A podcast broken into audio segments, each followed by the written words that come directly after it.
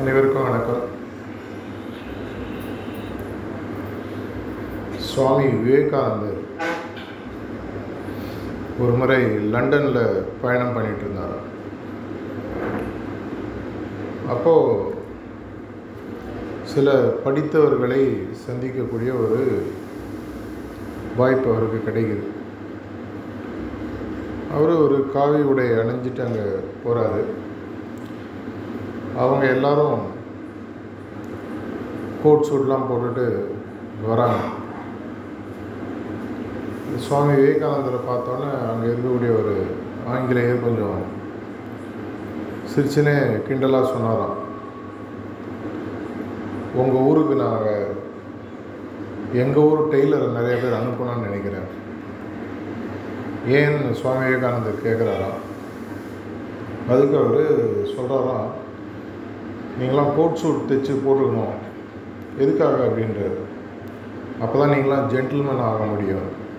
அதுக்கு சுவாமி விவேகானந்தர் சிரிச்சினே பதில் சொன்னாங்க உங்கள் ஊர்லலாம் மேபி கோட் சூட்டை வச்சு தான் ஜென்டில்மேனை முடிவு பண்ணீங்களோ என்னமோ எங்கள் ஊரில் நாங்கள் வந்து அவருடைய கேரக்டர் வச்சு எடை போடுவோம்.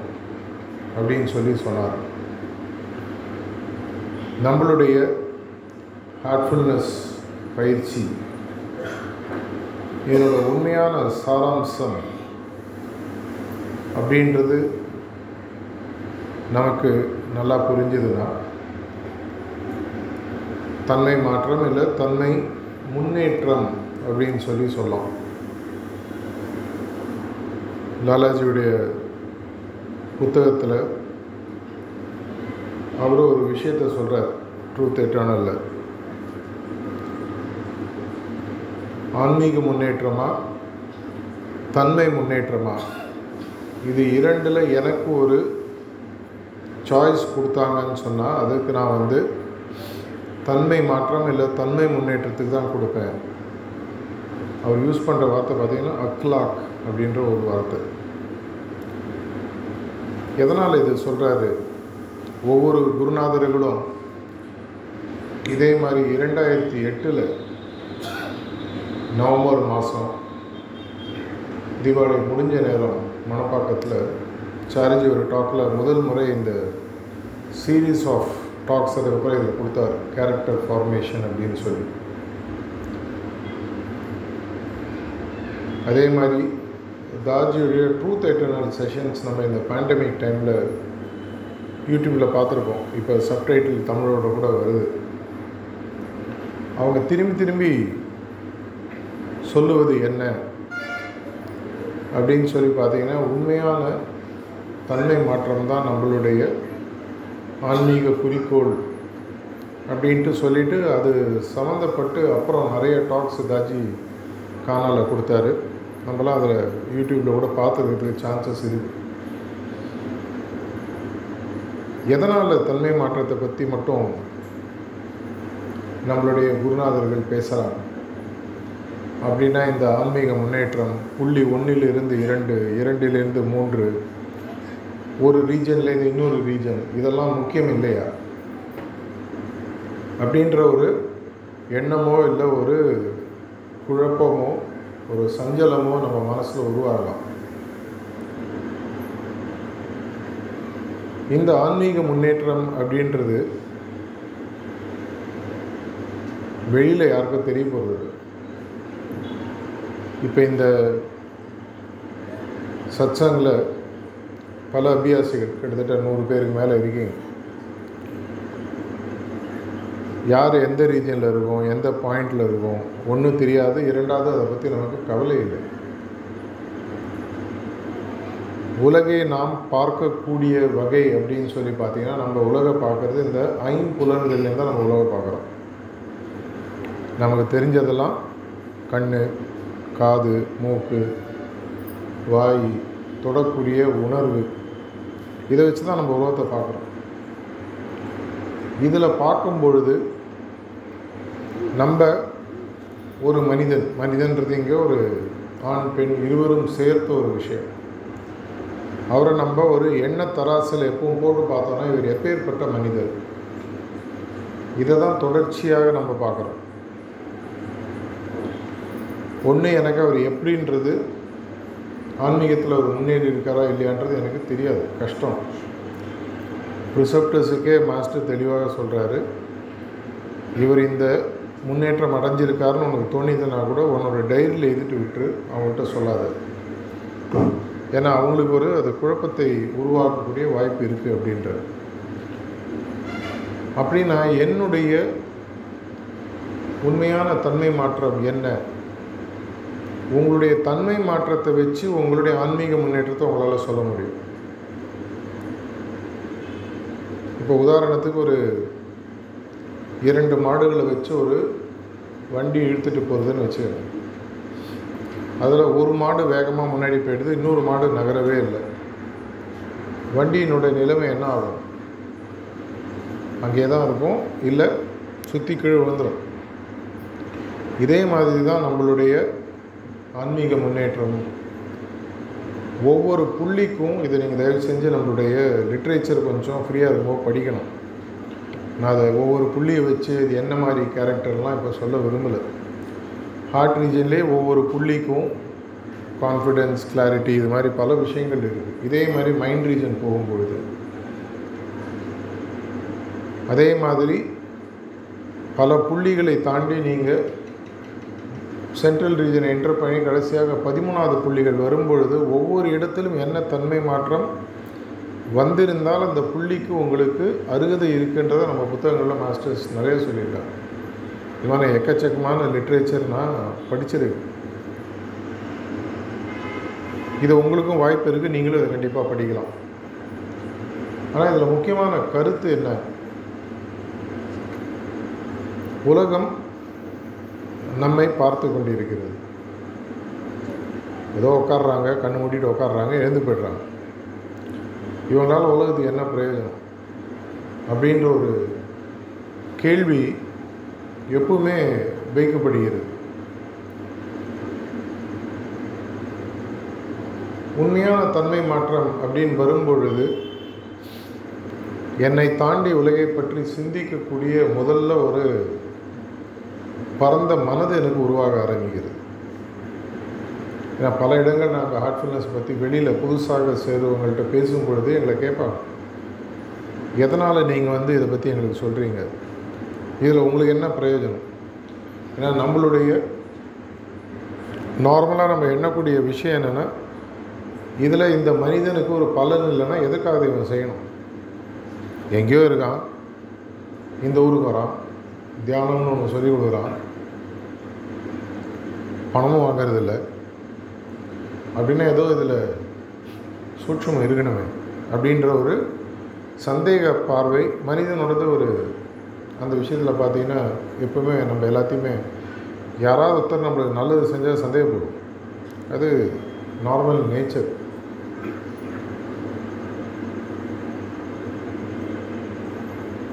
இது ஒரு கதை உண்டு.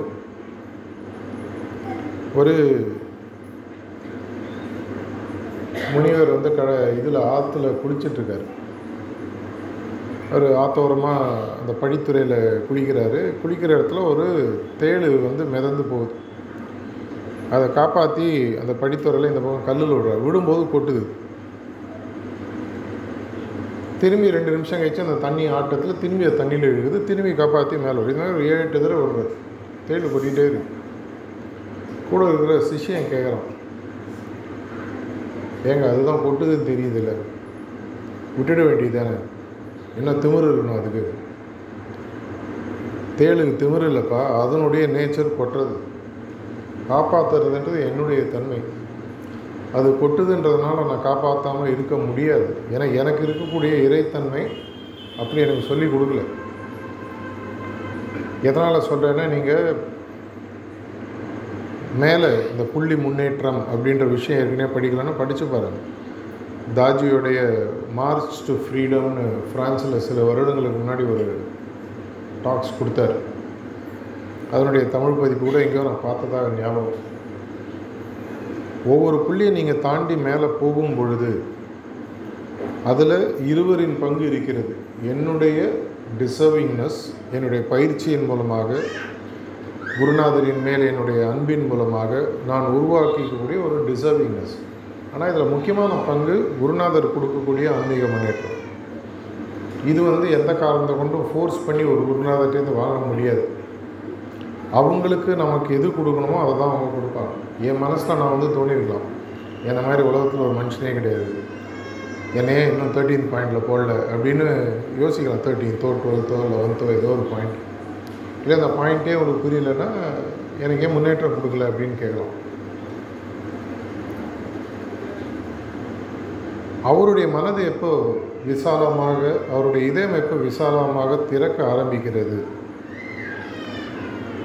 அவர் எப்போ வந்து உங்களை பார்க்கும் பொழுது தன்னுடைய குருநாதரின் சாயலை பார்க்க ஆரம்பிக்கிறாரோ அப்போ ஆட்டோமேட்டிக்காக உங்களுக்கு இன்னும் நிறைய கொடுக்க ஆரம்பிக்கிறது. இது பலமுறை சாரிஜி சொல்லியிருக்காரு தாஜியும் சொல்லியிருக்காரு. எதிர்க்க இருக்கக்கூடிய ஒவ்வொரு டிசைப்பிள்லையும் நான் பாபுஜியை பார்க்கணும்னு ஆசைப்படுறேன் அப்படின்னு சாரிஜியும் சொல்கிறார் தாஜியும் சொல்கிறார் ஆசைப்படுறேன் அப்படின்னா என்ன அர்த்தம்? பார்க்கலன்னு அர்த்தம். Masters more don't make disciples masters makes make மாஸ்டர்ஸ்ன்னு சொல்லி சொல்லுவாங்க. குருநாதர்கள் வெறு வெறும் சிஷ்யர்களை உருவாக்குவதில்லை. குருநாதர்கள் என்பவர் குருநாதரை போன்ற பல குருநாதர்களுடைய தன்மையை கொண்டு சிஷ்யர்களை உருவாக்குகிறார்கள். ஆனால் இதுக்கு நம்மளுடைய முயற்சியும் பொறுப்பும் நூறு சதவீதம் நம்மள்கிட்ட தான் இருக்குது இப்போ ரீசெண்டாக ஒரு ரெண்டு வருஷத்துக்கு முன்னாடி ஒரு புது கான்செப்டை தாஜி இன்ட்ரடியூஸ் பண்ணார். நீங்கள் எவ்வளோ பேர் அதை பற்றி உங்களுக்கு தெரியும்னு தெரில போன வாரம் கூட நான் ஹோசூரில் பேசும்போது இதை பற்றி நான் சொன்னேன். அவர் இப்போ வந்து ஒரு அபியாசிகளுக்கெல்லாம் ஒரு பயிற்சி மாதிரி இது பண்ண சொல்கிறார் என்னுடைய ஃபைனல் வெர்ஷன் என்னுடைய கடைசி மாதிரி எப்படி இருக்கும் அப்படின்றத நீ முதல்ல முடிவு பண்ணு. எதற்காக?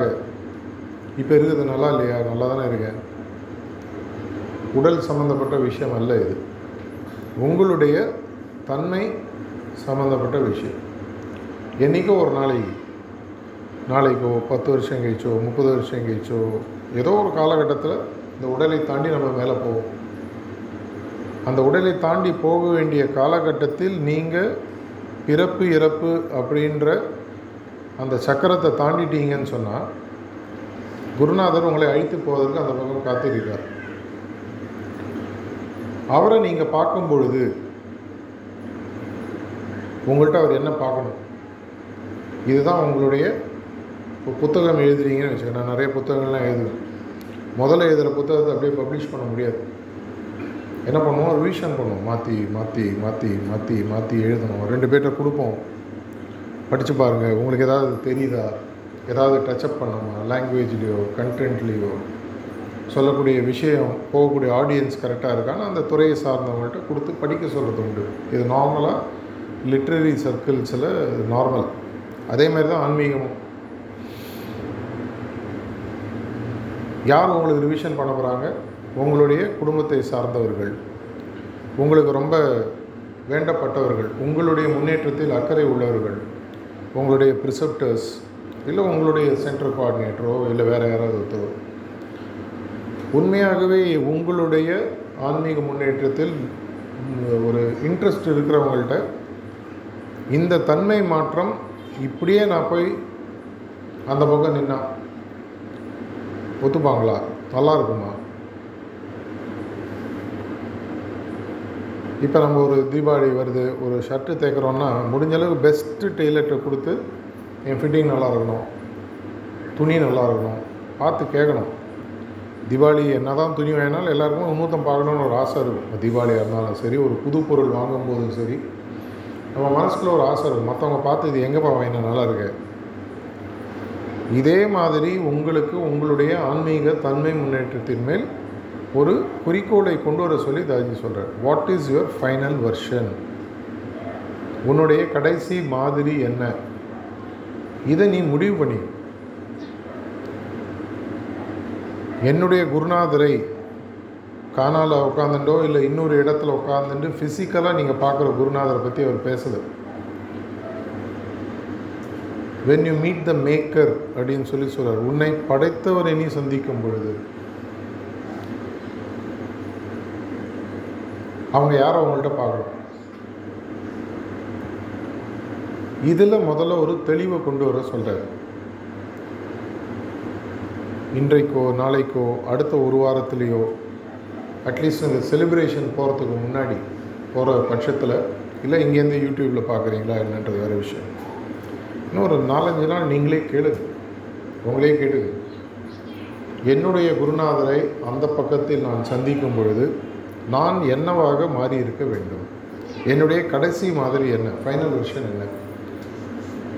இது முடிவு பண்ணிட்டோம்னு சொன்னால் நம்ம இப்போ எங்கே இப்போது இல்லைங்க. ஹிந்தியில் கிண்டலாக சொல்லுவாங்க பவுச்சே லோகன்வாங்க நான் போய் சேர்ந்துட்டேன். எல்லாம் முடிச்சாச்சு. அப்படின்னு யாராவது இருந்தீங்கன்னா நீங்களும் அவரும் அது உங்கள் இஷ்டம். உங்களுக்கு தான் தெரியும் அவருக்கு தெரியும். அப்படி இல்லை நான் இப்போ மாறி இதுவரை வந்திருக்கக்கூடிய தன்மை இதை விட இன்னும் நான் பெட்டராக போக முடியும் அப்படின்னு உங்களுக்கு தோணிச்சுன்னு சொன்னால் அது என்னன்றதை எழுத சொல்கிறார் உதாரணத்திற்கு உதாரணத்திற்கு உடனே இது அப்படியே இது நல்லா இருக்கு இது எனக்கு எழுதிக்கிறேன்றது இல்லை. உதாரணத்திற்கு என்னுடைய குருநாதரை அந்த பக்கம் நான் பார்க்கும்போது அவர் என்ன தன்னை மாதிரி பார்க்கணும். கேட்கறதுக்கு நல்லா இருக்கு. அதனால் அப்படியே எழுதிக்காதீங்க. அப்படின்னா என்ன நான் ஒரு கண்ணாடி மாதிரி மாதிரி அவர் பார்க்கும்போது இந்த கண்ணாடியில் அவர் தான் தெரியணும்.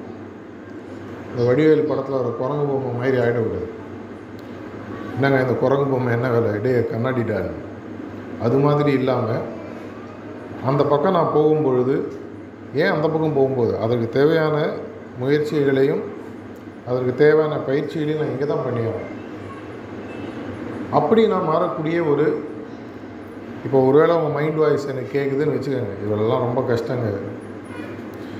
ஏதோ வரோம் தியானம் பண்ணுறோம் விட்டுருங்க. சென்னை ஆட்டோ மாதிரி மீட்டருக்கு மேலே வரதை அவரே போட்டு கொடுப்பாரு. அது வேறு விஷயம். அதையும் நீங்களே எழுதிங்க இல்லைங்க ஒருத்தர் பேசினார். நான் தெளிவாக இருக்கேன்.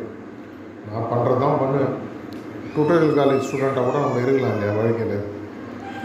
எனக்கு அதனால் அப்புறம் டுட்டோரியல் காலேஜ்லாம் எப்படி நடக்குது நான் இவ்வளோ தான் வாங்குவேன். இஷ்டமாக இஷ்டம் இல்லை நீங்கள் முடிவு பண்ணிங்க அது வேறு விஷயம். இல்லை நான் ஒரு சிறந்த ஆன்மீக மாணவனாக என்னுடைய குருநாதர் முன்னாடி போய் நிற்கணும்னு சொன்னால் அது என்னவாக இருக்க வேண்டும்ன்றதை முதல்ல எழுதி. இது இன்றைக்கே சொல்லி நைட்டே எழுதி காத்தாலே உடனே செதுக்கணுன்றது இல்லை. என்றைக்கோ ஒரு நாளைக்கு அது எவ்வளோ சீக்கிரம் முடிக்கிறீங்களோ அந்தளவுக்கு நம்ம மனதிற்குள் ஒரு ஒரு கிளாரிட்டி வரும் தெளிவு வரும். தெளிவில்லாத ஆன்மீக வாழ்க்கை என்னை பொறுத்த வரைக்கும் ஒரு பிரயோஜனம் இல்லாத வாழ்க்கை. வாழ்க்கையில் எவ்வளோ விஷயங்களை நம்ம தெளிவில்லாமையே செய்கிறோம் எதற்காக பிறந்தோம்? தெரியாது. எதற்காக வேலை செய்கிறோம்? தெரியாது. எதற்காக குடும்பம் என்னும் ஒரு ஒரு கட்டுக்கோப்புகளை வந்திருக்கோம்? தெரியாது.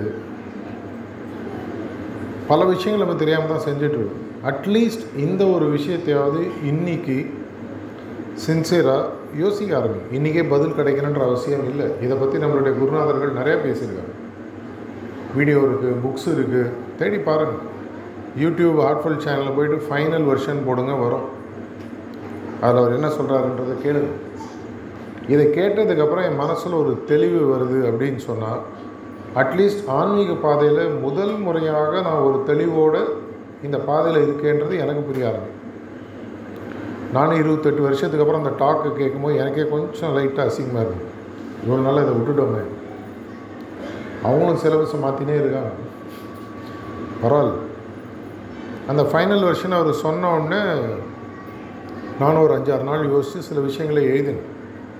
நான் என்ன எழுதினேன்றது உங்களுக்கு முக்கியம் இல்லை. ஆனால் ஒரு கருத்து உங்களுக்கு நான் என்ன சொன்னேன்னா இருப்பதற்குள் பெஸ்ட்டாக ஒரு குருநாதர் என்ன எதிர்பார்ப்பார்னா தன்னுடைய குருநாதரின் பிரதியாக உங்களை பார்க்கணும் அவங்க எதிர்பார்ப்பாங்க. நான் எப்பயுமே சொல்கிறது ஒரு குருநாதருக்கு தான் குருநாதர் என்ற எண்ணம் என்றைக்குமே இருக்கிறது கிடையாது. அவர் என்றைக்குமே வந்து தன்னுடைய குருநாதருடைய ஒரு சிஷினாக தான் தன்னை யோசிக்கிறார். அப்படி நீங்கள் மேலே போகும்போது தன்னுடைய குருநாதரின் பிரதி. அப்படின்னா தன்னுடைய குருநாதர் யார்? இவருடைய பிரதி தான் அவர். அது ஆட்டோமேட்டிக்காக இன்பில்ட்டு எப்படி என்னுடைய முகத்தில் இருக்கக்கூடிய கண்ணோ மூக்கோ என்னோட மூதாதர்களுடைய டிஎன்ஏலேருந்து வருதோ அதே மாதிரி என்னுடைய குருநாதர்களின் பிரதி அனைத்தும் சேர்ந்து தான் இப்போ இருக்கக்கூடிய இன்கார்னேட் மாஸ்டர்னு சொல்லுவார் அதுக்கு அடுத்து வரவர் அதனுடைய சாராம்சமாக தொடர்வார்.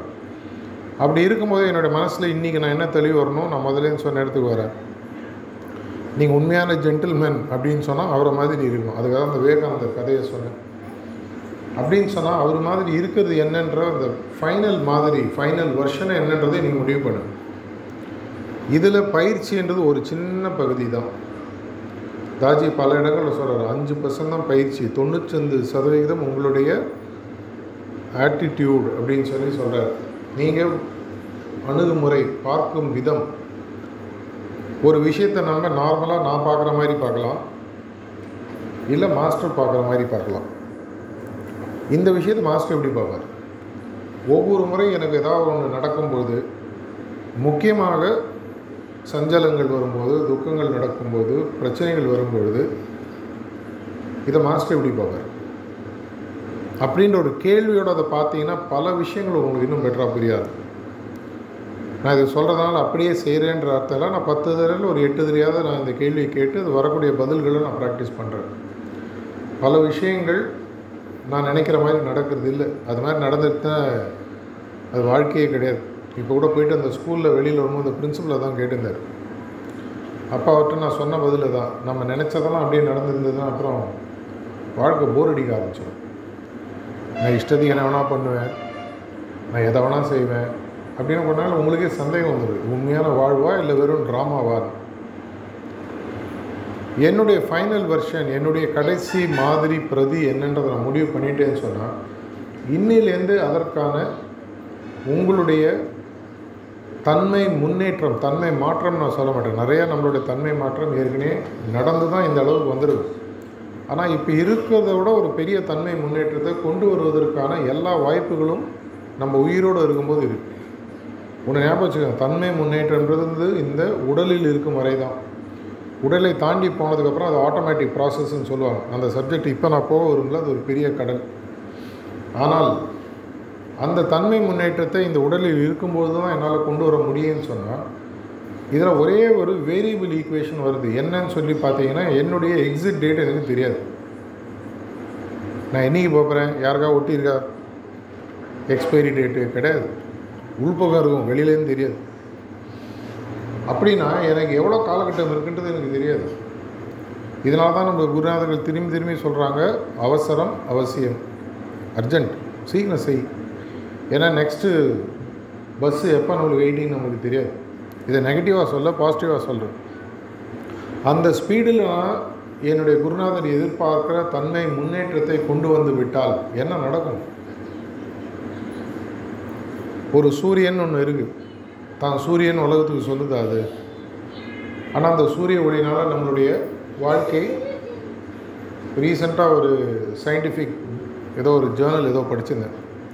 சூரியன்றது ஒன்று பதினெட்டு மணி நேரம் ஆஃப் பண்ணப்பட்டால் சூரியனே கிடையாது. பதினெட்டு மணி நேரம் கிடையாது. உலகில் உள்ள தொண்ணூற்றி எட்டுலேருந்து தொண்ணூற்றி ஒன்பது சதவீத ஜீவராசிகள் இன்க்ளூடிங் மனுஷன் பதினெட்டு மணி நேரம் தான். யோசிச்சு பாருங்கள் எயிட்டீன் ஹவர்ஸ் சூரியனுக்கு லீவு லீவுன்னா வெறும் திற போடுறதில்ல. சூரியனே கிடையாது. சோலார் சிஸ்டமில் சூரியனே கிடையாது. தொண்ணூத்தெட்டுலேருந்து தொண்ணூத்தொம்பது சதவீத ஜீவராசிகள் காணாமல் போயிடும் சில ஜீவராசிகள் மட்டும்தான் அதை தாக்கு பிடிக்கக்கூடிய தன்மை இருக்குதுன்னு அதில் கண்டுபிடிச்சி போட்டுருந்தாங்க அந்த சூரிய ஒளி போன்றது தான் நம்மளுடைய தன்மை மாற்ற சக்தி. சூரியனுக்கு தான் ஒளி கொடுக்குறோன்றது தெரியுமா? தெரியல. சூரியனை தான் கேட்டுப்பாங்க ஆனால் அதன் மூலமாக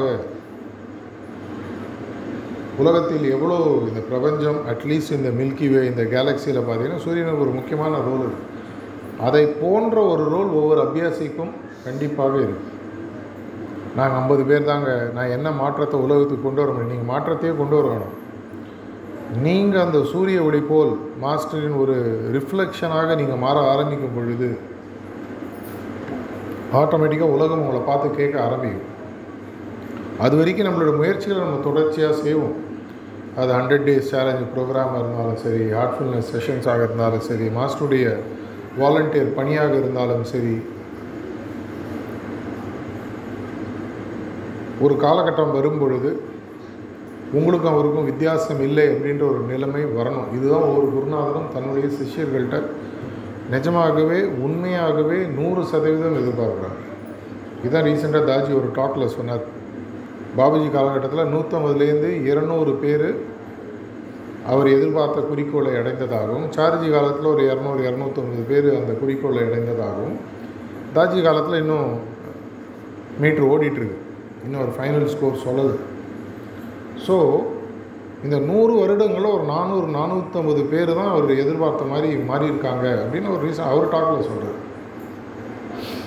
ஒன்றும் பாஸ் பர்சன்டேஜ் யோசிச்சு பாருங்கள் இன்றைக்கி உலகத்தில் நாற்பது லட்சம் பேர் ப்ராக்டிஸ் பண்ணுறோம் இந்த தியான பயிற்சியை நூற்றறுபத்தஞ்சு நாடுகளில் ஹார்ட்ஸ்ஃபுல் ஹார்ட்ஃபுல்னஸ் ஆப் மூலமாகவோ யூடியூப் மூலமாகவோ ஒரு சத்சங்கம் நடக்கக்கூடிய இடத்தில் போயோ இல்லை அவங்க ஆஃபீஸ்லேயோ ஸ்கூல்லேயோ ஒரு தியான வகுப்பு நடக்கிற இடத்துலையும் சேர்த்து நாற்பது லட்சம் பேர் ப்ராக்டிஸ் பண்ணுறாங்க அதில் பார்த்தீங்கன்னா உன் மைண்டில் தோணும் என்னங்க சிலபஸ் ரொம்ப கஷ்டமாக இருக்குது கொஞ்சம் குறைச்சிக்கங்க. கொஞ்சம். ஏற்கனவே குறைச்ச சிலபஸ் தான் இது. எனக்கு இது கிடைக்க ஒரு அரிதான வாய்ப்பு. எதனால்? நீங்கள் யோசிச்சு பார்த்தீங்கன்னா மார்ச் ஃப்ரீடம்லேயே அவர் சொல்கிறார் பல லட்சக்கணக்கான பிறவிகளை தாண்டி தான் இன்றைக்கி நம்ம இங்கே இருக்கோம். இந்த பிறவியில் இந்த மாதிரி ஒரு மார்க்கம் இருக்குது இந்த மாதிரி ஒரு முன்னேற்றம் இருக்குது அதில் சந்தேகம் இருக்கிறவங்க திரும்பி கேள்விகள் கேளுங்க. உள்ளே வந்ததுக்கப்புறம் கேட்கக்கூடாது. இருந்தாலும் கேளுங்க. நான் பேசி முடித்தா நான் அதுக்கு கொஞ்சம் டைம் கொடுக்குறேன். ஆனால் இதை மாதிரி ஒரு முன்னேற்றம் இதுவரை வாழ்ந்த ரிஷிகளுக்கும் முனிகளுக்கும் கிடைக்கல. அந்த ஸ்டேஜுக்கு போனவங்க ரொம்ப ரொம்ப ரொம்ப ரொம்ப கம்மி.